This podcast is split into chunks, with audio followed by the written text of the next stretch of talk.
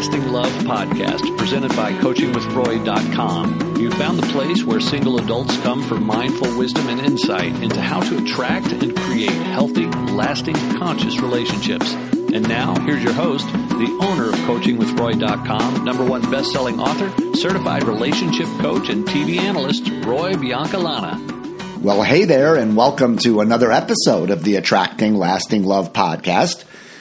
I am your host, Roy Biancalana, and I want to tell you just from the very beginning that I'm afraid this might be the least downloaded or listened to episode that I ever create. Now, you're listening already, so that's fantastic. But just to give you a little window into what happens over here, you know, when I thought about this topic, I'm thinking, I don't know if anybody's going to be really interested in devoting, 40, 45, 50 minutes to this topic. Because I think most people feel like, well, maybe I need to grow in some areas. Maybe I need to work on some areas of my life. Maybe I need to learn certain things that I don't know. But curiosity isn't one of them. See, I'm worried that there's a lot of people who might not listen to this because they feel like, hey, man, I nail that curiosity thing, right? I'm committed to learning. I'm committed to growing. I want to develop as a person. I want to learn about myself and so forth. And if you're listening to this, I'm really not worried about you because you are listening.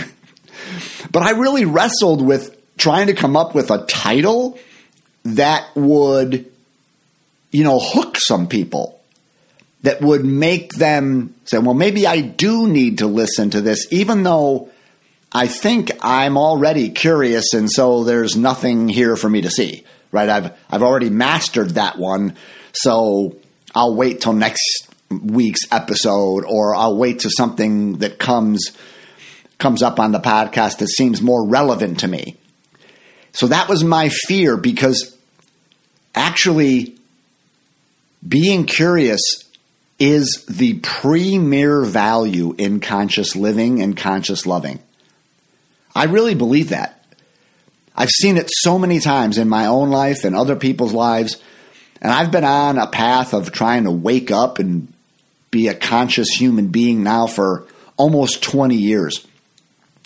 And the underlying foundational value of it all, sort of the value that makes living consciously or becoming more self-aware or just improving as a person, the foundational value is curiosity. And I've also found that we don't embody this value as much as we think we do. We might champion ourselves in this area, and I think I would have in the past, but I have seen over and over again in my life that I slip into not being curious, meaning I slip into I'm right. I want to be right. I am right. I'm committed to being right. It's so easy to slip out of a place of openness and a willingness to learn to a place of being closed or defensive and wanting to be right. Right? So, but really, the issue of being curious is the foundation of all growth and all learning. It is certainly the foundation of living a conscious life. Like, what does it mean to live consciously? What does it mean to be conscious? Well, conscious means you're sort of awake, right? You're aware. And so what does it take to be aware? Doesn't it take an attitude where you're sort of wanting to learn what you're aware of or what you're not aware of, what you're seeing or what you're missing, what you know, but maybe what you don't know? Like, a person who's really curious is not all that concerned with what they know. They're sort of worried about what they don't know, that they don't know, right? So Curiosity is the primary value, and it really is the secret to attracting lasting love, which is the title of this episode. It really is the secret. For without curiosity, and I mean a moment-to-moment curiosity, without it, well, here's what happens. Here's sort of what curiosity does. When you're curious, it will eliminate drama in your life. But when you're sort of committed to being right, when you think you know the truth about yourself, about someone else, about a situation, you know, when you are attached to your beliefs, when you believe your opinions are not just simply opinions, that they are, but they're right, they're true, right? When you're sort of closed off and living in a place of conviction, I'm right about this, you will create drama. Because the definition of drama is when two people are both wanting to be right. That's why you argue. That's why there's, you know, the victim-villain dynamic. You know, you're right. You know, I'm right, you're wrong, right? You're doing this to me, and it's your fault, right? When you point the finger of blame, what's behind that is that you believe you're right, that it is their fault, that otherwise you wouldn't point the finger if you weren't sure, right? So without curiosity, you are going to experience drama and death, okay? Here's what I mean by that. I can mean that literally, right? So members of the Taliban or ISIS or something, they are so sure that they are right that they will kill to defend their beliefs, right? To defend what they think is right, okay? Now, you and I might not be so archaic and barbaric, but when we aren't curious and we want to be right, it does lead to the death of relationships. It will lead to divorce. It will lead to being dumped. It will lead to drama. And when there's enough drama, people eventually break up. Friendships die. You know, sibling relationships fall apart. Parent-child relationships grow distant. Okay? But when you are curious, it eliminates drama. Because again, drama only exists when people are wanting to be right. But if there's an issue and people are saying, I'm willing to learn from what you're saying, I'm willing to look for what I might be missing, I'm willing to challenge my own beliefs, I'm willing to inquire sort of into what I think I know and maybe look for something that I don't know. See, when you're in that space, it's pretty hard to argue, pretty hard to have drama when you're actually open to the other person having a perspective that's worth listening to. You know, when you're really in a place where you're questioning your own beliefs and your own judgments and your own thoughts and your own stories, when you're really in a place like saying, okay, this is kind of how I see it, but I don't know if I'm really right. I mean, based upon where I'm looking from and from my experiences, it sure seems like this is right. But because I really haven't experienced everything in the world, I hold my opinions and my beliefs very loosely. So when you put curiosity around your beliefs and your judgments and your opinions, you end up not creating drama, because when you're curious, you're not defending anything, right? You only get defensive and you only attack when you think you're right about something. And when someone's challenging what you think is right, you can take it personally, like the ego gets threatened, right? So that's the first thing why curiosity is the secret to attracting lasting love, is that it eliminates drama. It enables you to connect. Because when you're committed to being right, when you want to be right, when you need to be right, when you will defend yourself at all costs because your ego can't stand the possibility that maybe you missed something, that maybe your perspective is lacking something, or that maybe you were just flat out wrong. You know, that is going to create drama, and that's going to lead to death, you know, relational death and so forth. The second thing that curiosity does, and why it's the secret to attracting lasting love, is that it's the key to breaking patterns. And it's the key to having aha moments, right? When you're curious, what you're saying is you're in a place of wonder about certain patterns that you're experiencing, right? Whether you keep attracting unavailable people, or you keep your relationships don't go longer than a couple of months, or you know, you get feedback from partners that you're intimidating, or that you're selfish, or something like that. You know, when you're curious and you're willing to learn, you then look at your patterns in a way that leads to seeing something that maybe you hadn't seen before, right?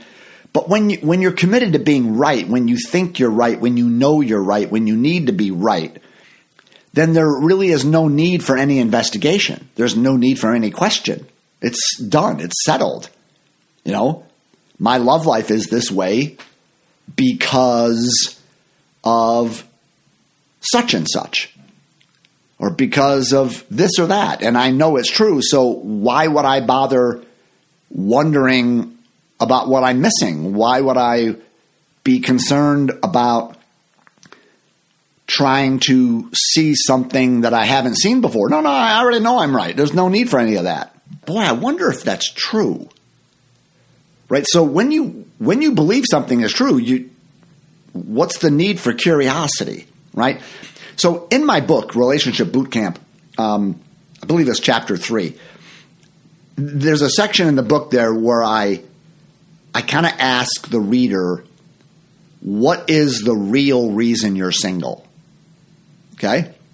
Now, I love using those kind of phrases because they sort of intimate that there's a reason you think you're single, and then there's a real reason that you might not be aware of. Okay? And in the book, I listed, I think, almost 25 different things that I've heard people say over the years of me being a coach as to why they're single.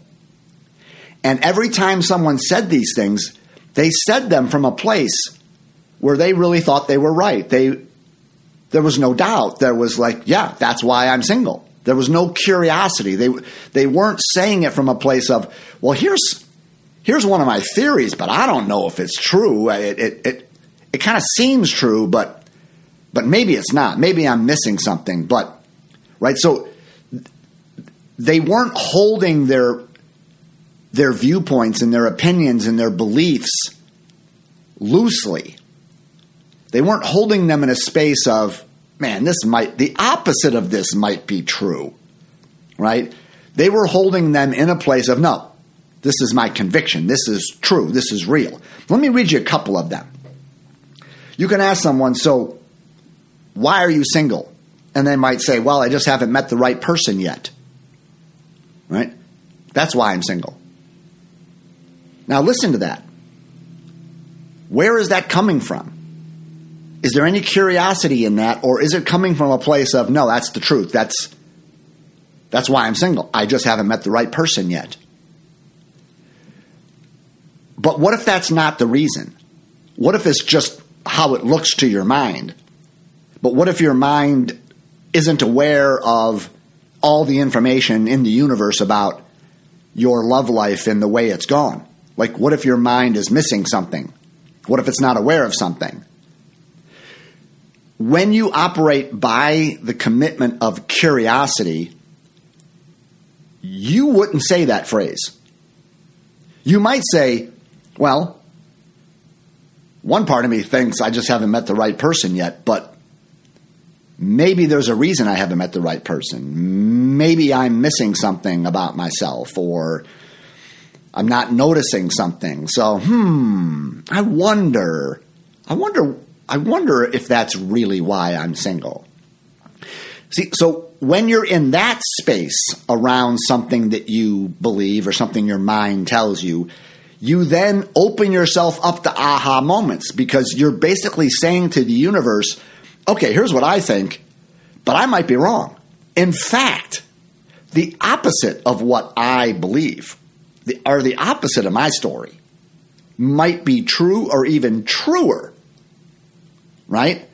And when you're in that space saying, well, here's what I think, or here's my opinion, or here's my judgment, or this is what it seems like to me, but I'm not, but I'm open to learning something that I've never seen before. When you're in that place, it's as if you are willing to allow wisdom and insight to come to you, because you're actually putting yourself in a position where you're open to it. It's like the universe can give you a download because you have made yourself available to learn something that you never saw before, right? So when I'm working with clients, these statements are really important, because if my clients are not, if they're not willing to question the belief that they're single because they haven't met the right person yet, well, then how could I ever help them? How do they ever, you know, you're going to be locked into fate or whatever you call it, or luck, okay?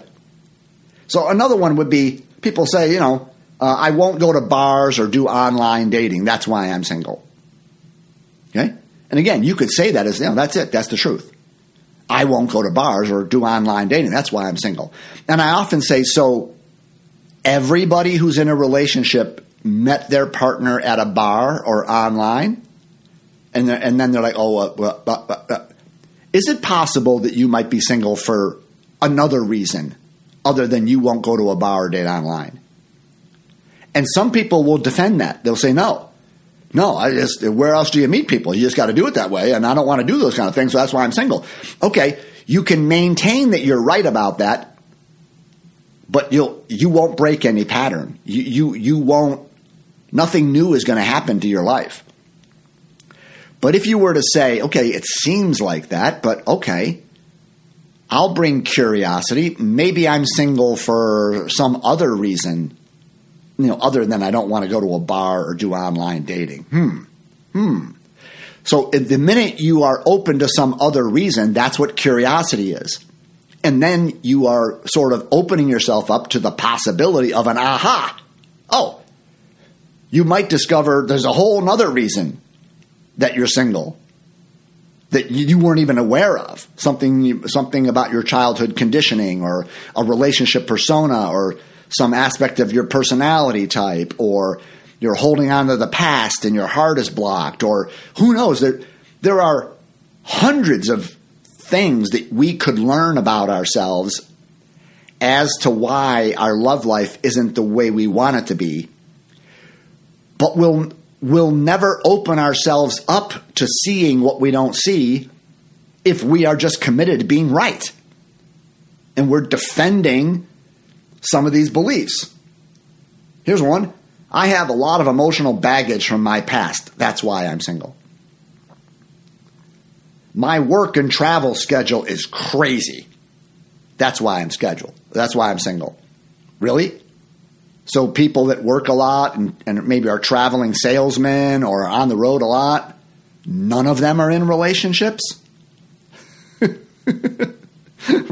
Oh, well, okay, maybe those things are a hindrance. Maybe it makes it difficult, but since not everybody that has a crazy work schedule and travels a lot is single, then maybe you're single for some other reason. I'm too busy with my kids. That's why I'm single.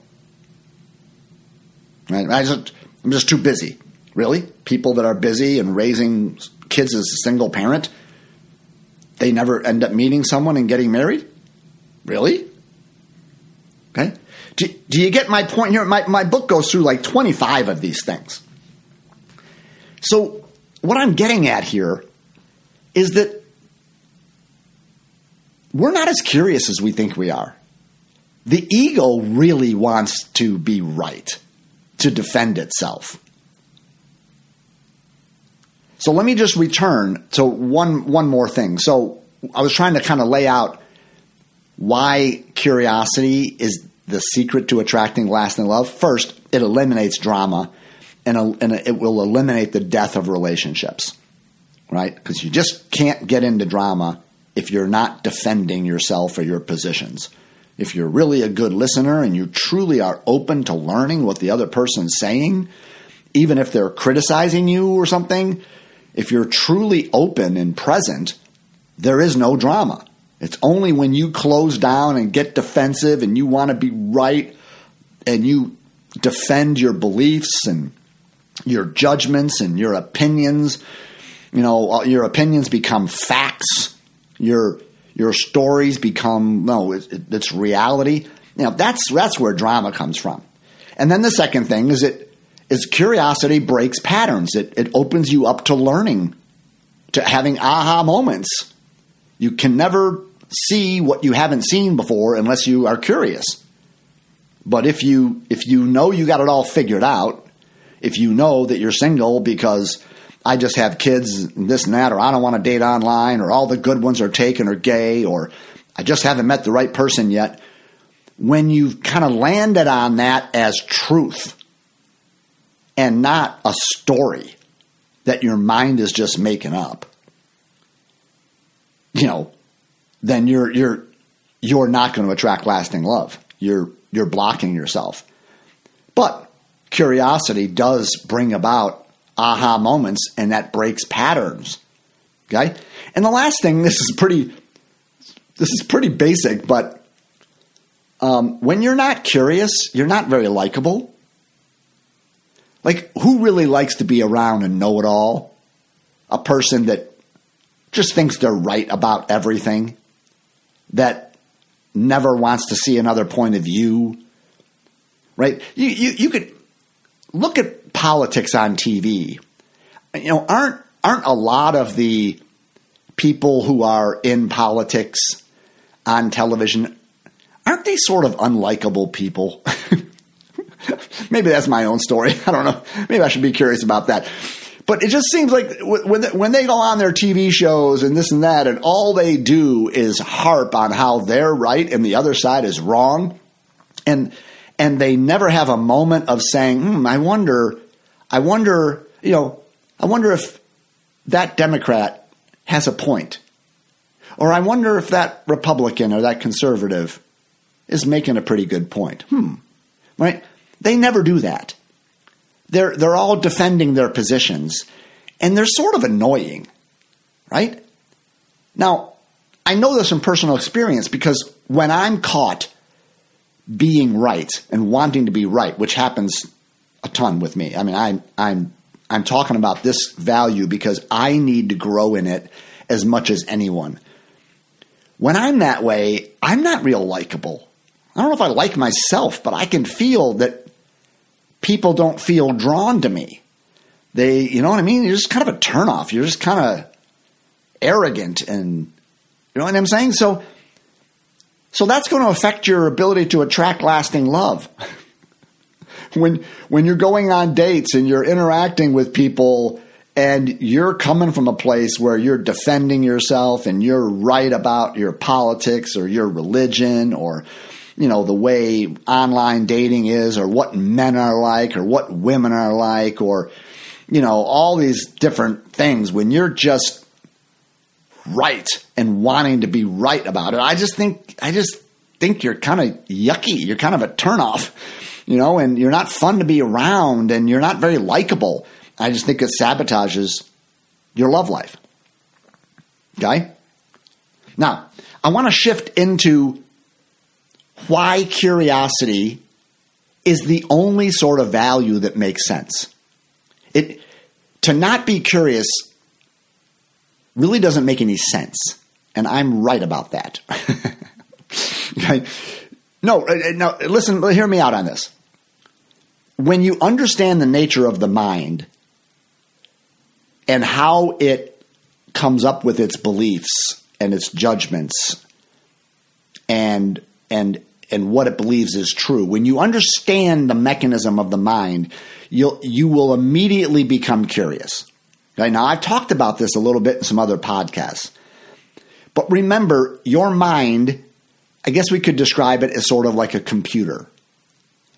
And a computer is only as smart or as good as the data or programs that are loaded into it. Right? A computer doesn't have its own innate knowledge. It's just a hunk of metal and circuits and stuff like that. It sort of has knowledge, or what knowledge it has is based upon what's been programmed into it. So the computer doesn't know anything beyond its programming. Right? It's not possible for the computer to know something it hasn't been programmed with.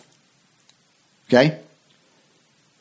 In other words, if you were to program your computer, put some weird program in there that says 2 + 2 is 5, and then you open up your little calculator on your menu board, the little icon, and you type in 2 + 2 and hit the equal sign, it's going to tell you 5. And if the computer could talk to you, if you could say, "Computer, are you right about that?" It would say, "Hell yes, I'm right about that. Without question, I'm right about that." And sort of in the computer's mind, well, it really is right. I mean, based on its programming, based on the knowledge it has, 2 + 2 does equal 5. But you see, the computer doesn't have enough self-awareness to know that what I know is totally limited to what I've been programmed with. Like, what I know is limited to the data that's been put into me. And if it knew that, it would say, okay, well, my programming says 2 + 2 equals 5, but I don't really know, because I don't know everything. I don't have all the information in the universe in my computer. All I have is what's been put into me. Now, that's the same with you. You are like a computer. Your whole life is, you're like a computer. And your experiences and your conditioning, who you've talked to, what you've learned in school and conversations and what you've seen on television and stuff like that. You think that that's a lot of information. You think that you have got so much data that's come into you over your 40 or 50 or 60 years. You don't. It's a sliver of what's going on in the entire universe or even on this planet, right? You really haven't experienced anything in relation to the 8 billion people that are on this planet and all the things they're going through and dealing with and having happen. So all that's in your brain is limited by your experiences. And so when I ask your brain, why are you single or something, your brain's going to kick out an answer just like the computer will kick out an answer. And you will think you're right. And based upon the information you've been programmed with and your experiences, well, you are right based on that limited perspective. But unless you recognize that, man, my programming is limited, my experiences are very limited. Like, I don't know everything there is to know about all of these subjects. Unless you're aware of that, then you will double down and say, no, 2 + 2 is 5. I'm right about this. I'm single because I don't go to bars and I don't do online dating. That's why it feels like you're so right about your politics or about your religion, or about men or women or dating and relationships, people. is because, yeah, you've had your experiences. You've had the data programmed into you. And whenever I ask your mind a question about these kind of things, the only way it can answer is by going into your data that's been collected and come up with an answer. Your brain can't go outside of itself and call upon wisdom it's never been made aware of. It's going to go to what it has and what it knows, and it's going to give you an answer. And if I ask you, are you right about that? You're going to say, hell yes, I'm right about that. And really, to you, it is true, except that there's a lot of data out there in the world that's never been put into your equation. It's never been put into your operating system. And if it was, then you say, oh, wait a minute. Now that I have all that data, all that information, now that I've experienced all of this or all of that, and I've been here and talked to that person and did this and did that, the more experience I have, oh, well then, no, I'm not so sure I'm right. That's curiosity. Curiosity is the awareness that you don't have all the information available, and therefore you can never really say, I'm right about this. Does that make sense? That's why they say people, the smarter they get, the less sure they become. Well, that's why. They sort of understand, even scientists. Scientists will tell you about the universe, but the good science, right? Like Neil deGrasse Tyson, I listen to his podcast. It's called Star Talk. It's fascinating. I love science stuff.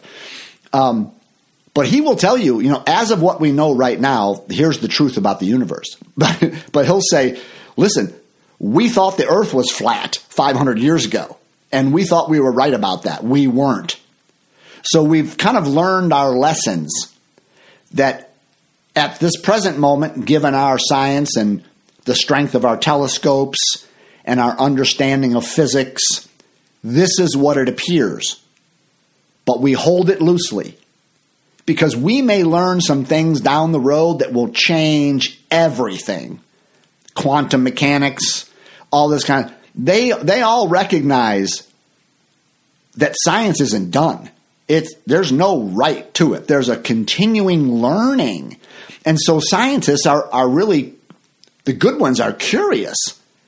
They're willing to learn. They know that what they understand now is just based on the limited information that they're able to figure out. But there might be some stuff that they don't even know yet about the speed of light and about how it interacts with matter, and right? Now, we can be the same way. And when we are, it changes everything in our love lives. It changes everything, because you just enter into this world of wonder. Boy, I wonder why I'm single. I wonder what I'm missing. And you will become, the more curious you are, more interested in what you don't see than you are in your own silly beliefs. Your own silly beliefs and ideas about dating and relationships and what men like and what women like, that will become so trivial to you because there's this huge, vast amount of information that you're not aware of. That will be the part that will say, man, I want to know what I don't know. I'm way more interested in what's unconscious in me than what my beliefs are, what my stories are, right? And so that's what gives rise to this idea in consciousness that the opposite of your story or your belief or your judgment could be as true or truer than your original story. You know so little that what you believe, the truth might be exactly the opposite. That's what a conscious person does in their life. Now, this doesn't mean you don't have beliefs. It doesn't mean you don't have an opinion. It doesn't mean you don't have a political opinion, a religious opinion. It doesn't mean you don't have an opinion about men or dating or online dating or masculine, feminine issues doesn't mean you don't have thoughts and opinions. You just hold them loosely. You just see it. It's just an opinion. It's not a fact. It's just the way it seems to me, but I'm not saying it's the absolute truth. The arrogance to say you know the absolute truth about something, about men, women, dating, sexual chemistry, why you're single, why your marriage didn't work out, right? It's real easy to be right. Well, my marriage didn't work out because my husband was an asshole. Maybe the opposite of that is true. Maybe there's something you're missing about why your marriage went down the tubes.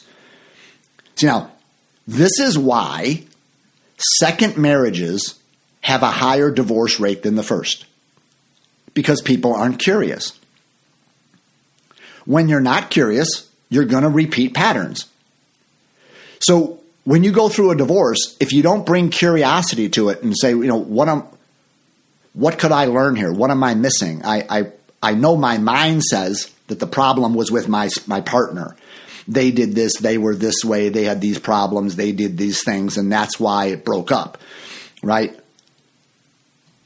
If you don't have curiosity about, okay, what am I missing about our marriage, then you will take your conviction and you won't look at yourself, you won't look for what you aren't seeing, and you'll go find another partner, and whatever that unconscious stuff you were doing, the part that you didn't want to see or you didn't want to look for or you didn't think existed, is you're going to bring that with you.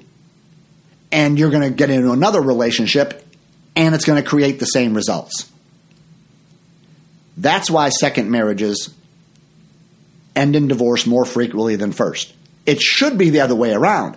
If people left relationships without blame and was really curious and did some work about, okay, why did it go downhill? What did I do? What am I missing? What are my personality blind spots? How are my relationship personas involved in this? What did I do to create this dynamic? If there was infidelity, well, what did I do to create an atmosphere where my partner went outside the relationship for emotional and sexual connection? See, if you don't ask those questions, you'll never have the aha moment. You'll never have the learning. Oh my God, I didn't know that. Now I see it. If you don't have that happen to you, you're going to go blindly into the next relationship and you're going to do the same thing all over again. But if you are curious, right, then you have the aha moments. Because your second marriage, it should be better than your first if you've learned anything, right?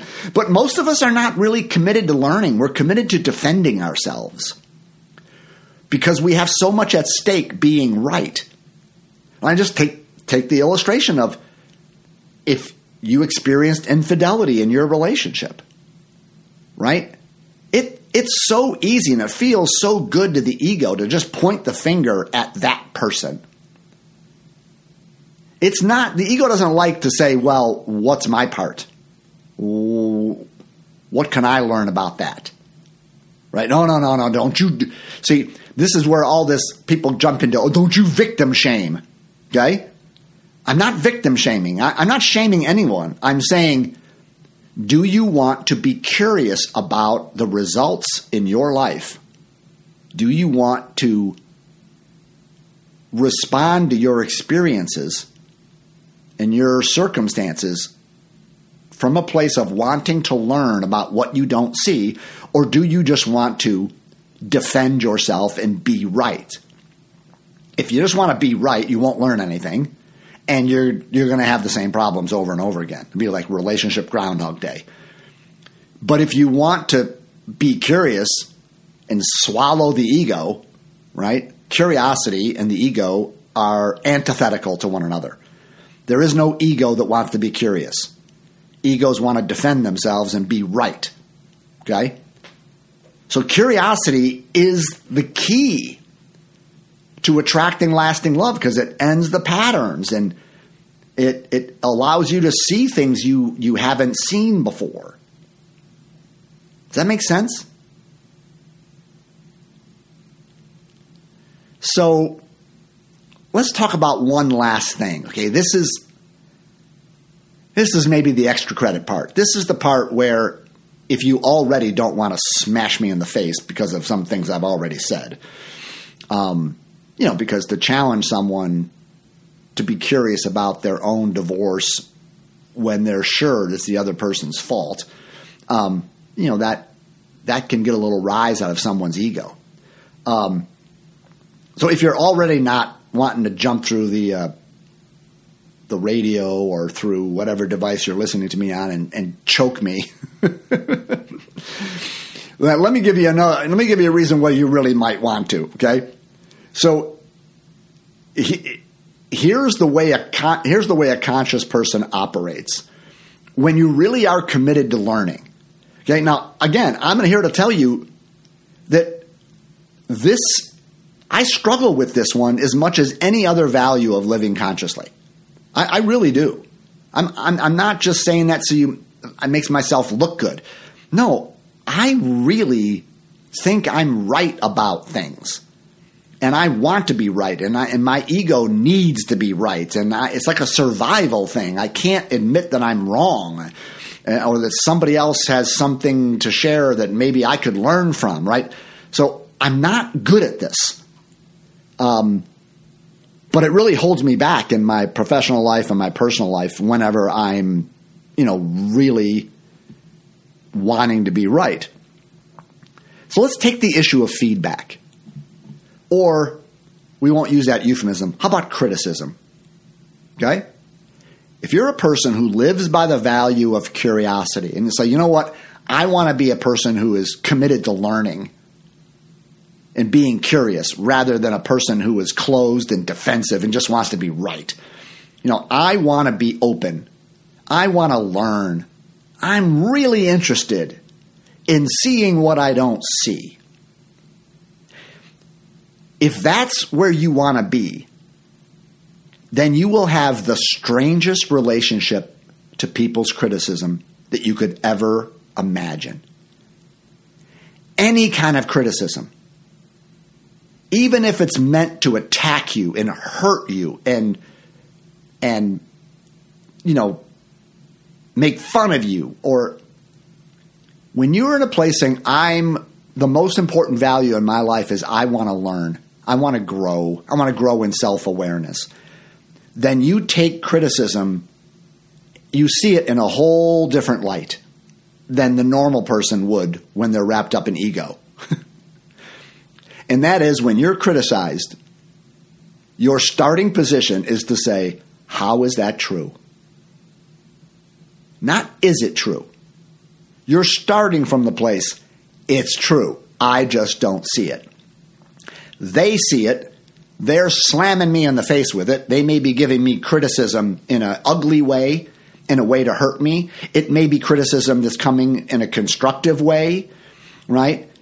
I'm getting feedback from my boss, from my friends, from my partner or my ex or my children. They're saying something to me. Maybe it's critical. Maybe, you know what I'm saying?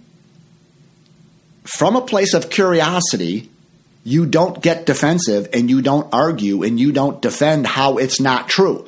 How dare you say that to me? That's not true. In fact, you're the one who does that. No, that's just wanting to be right. That's drama.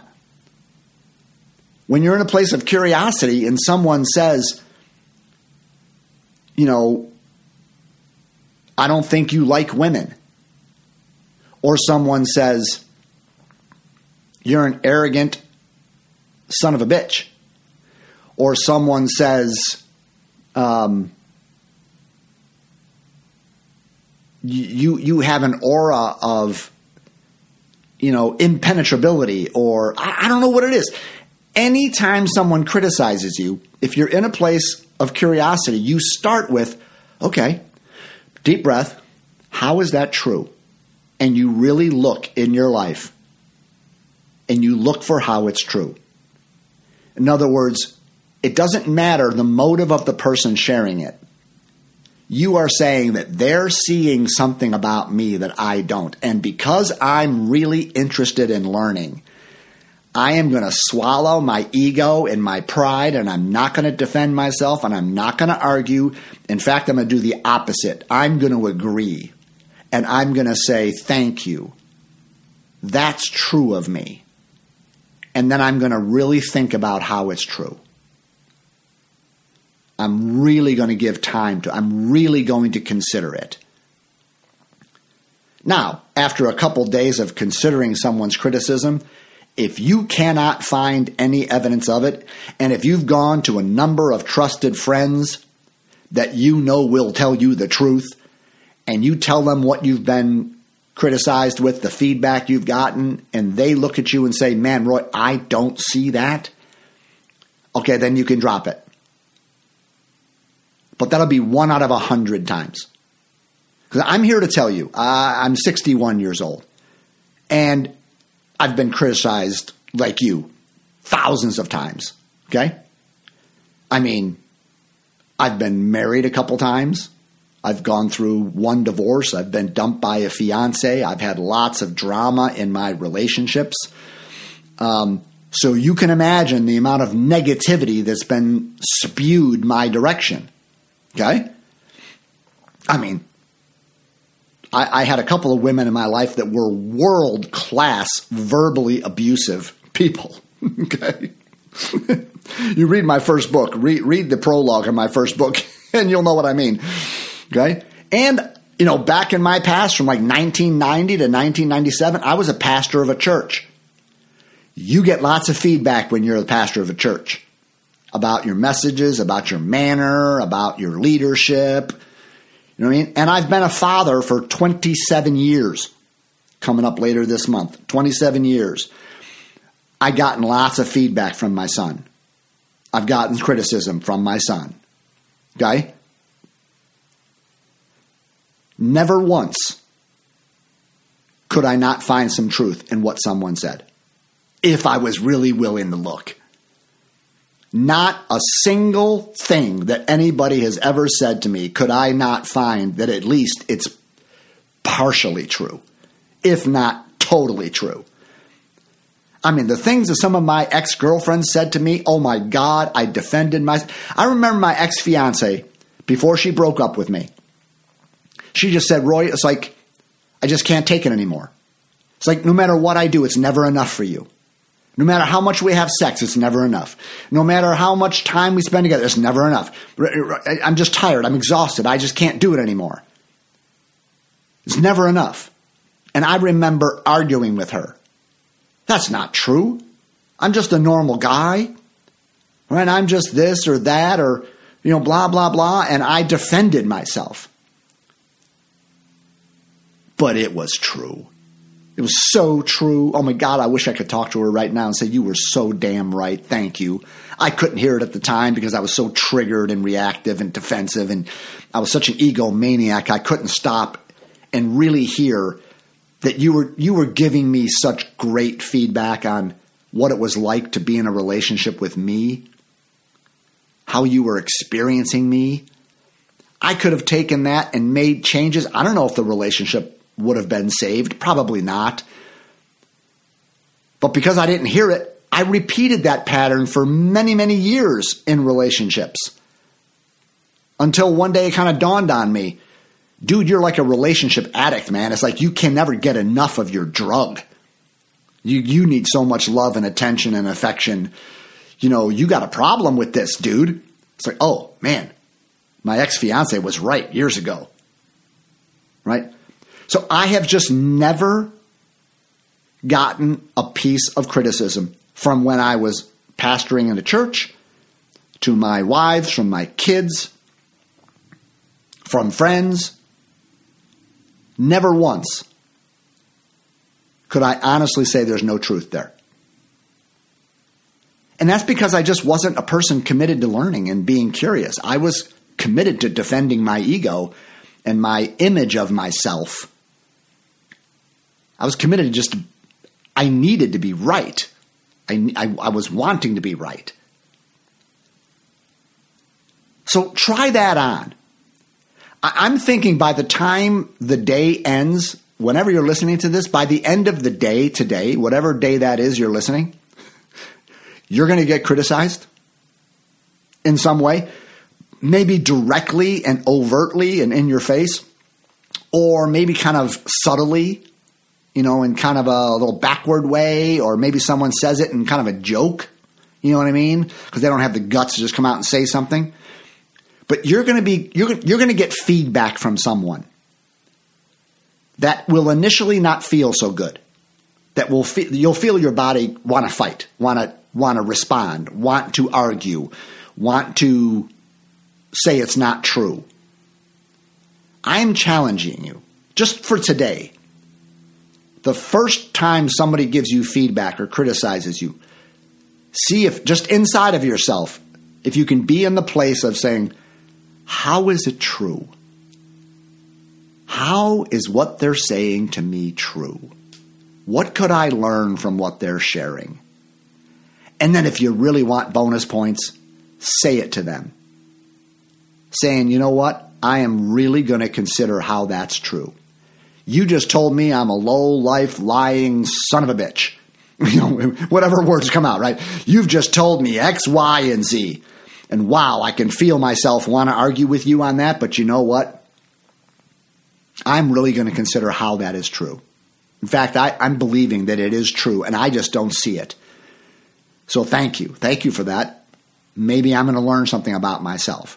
And then you go off and you really mull that over, and I'm telling you, you're going to find, oh yeah, mm-hmm, yep. I don't like it that they pointed it out. I don't want to admit that they were right because that means they win. See, that's just ego.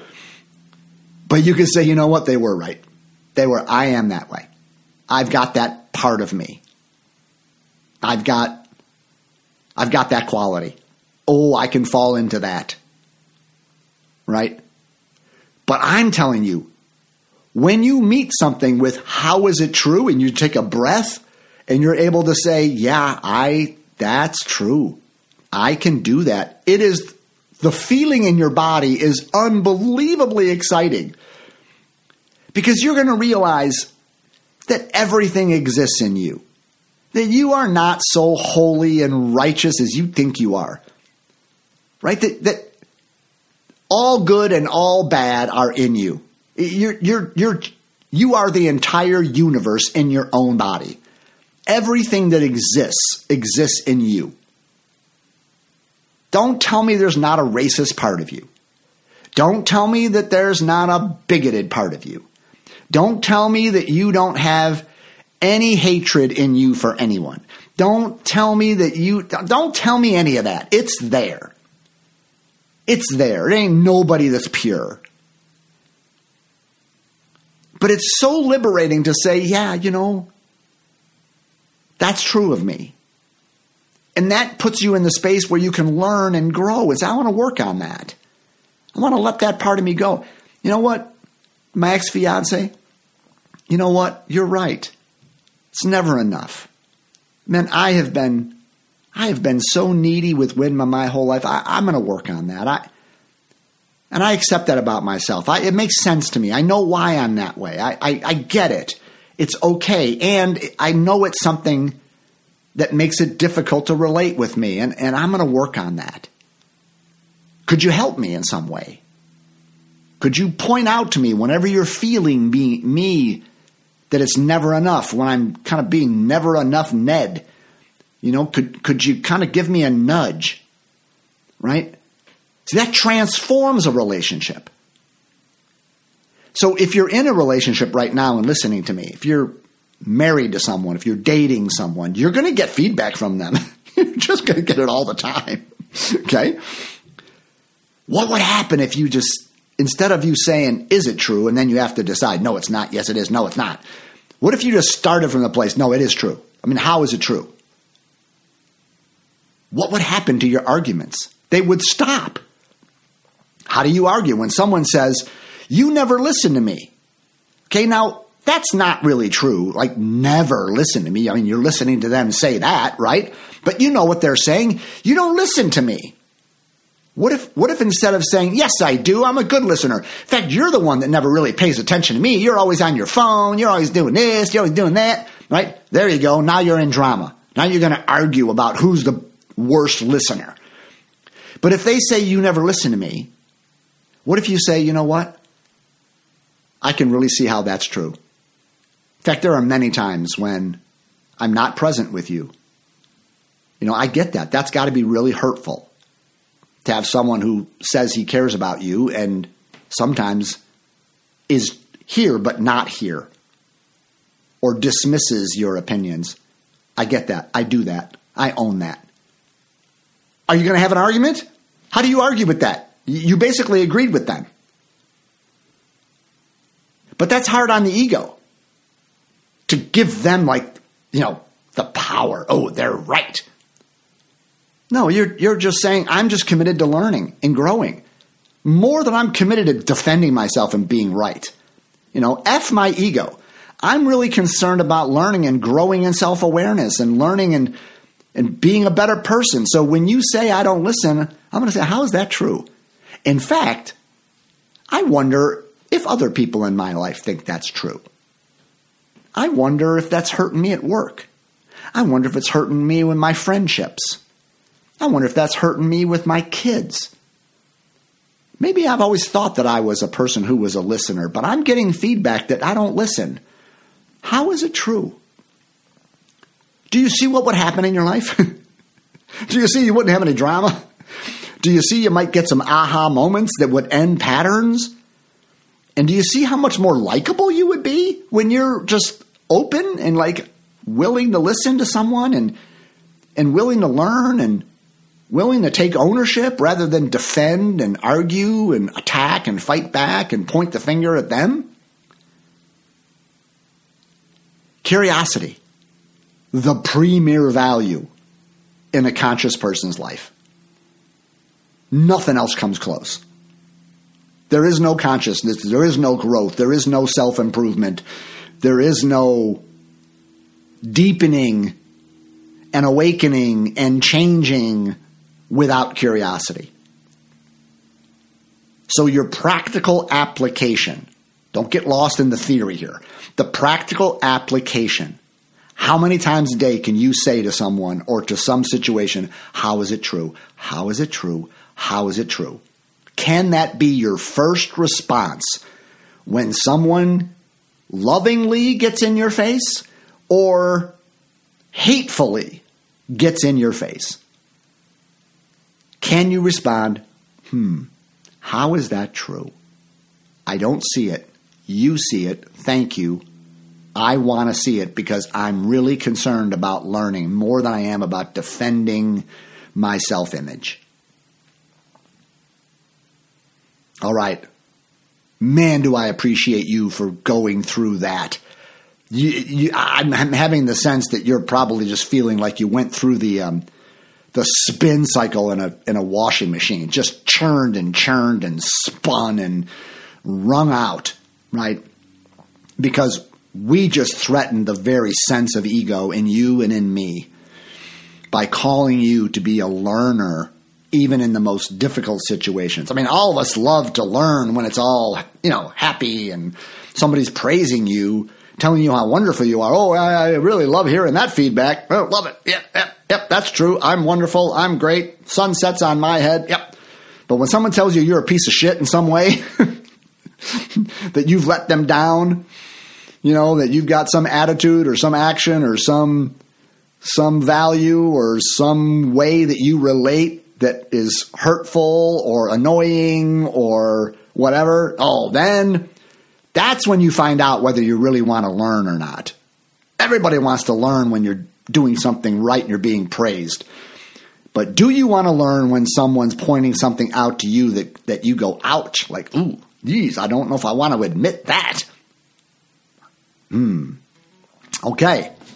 Well, I think that's quite a bit for one day. And I will see you here next week on the next edition of the Attracting Lasting Love podcast.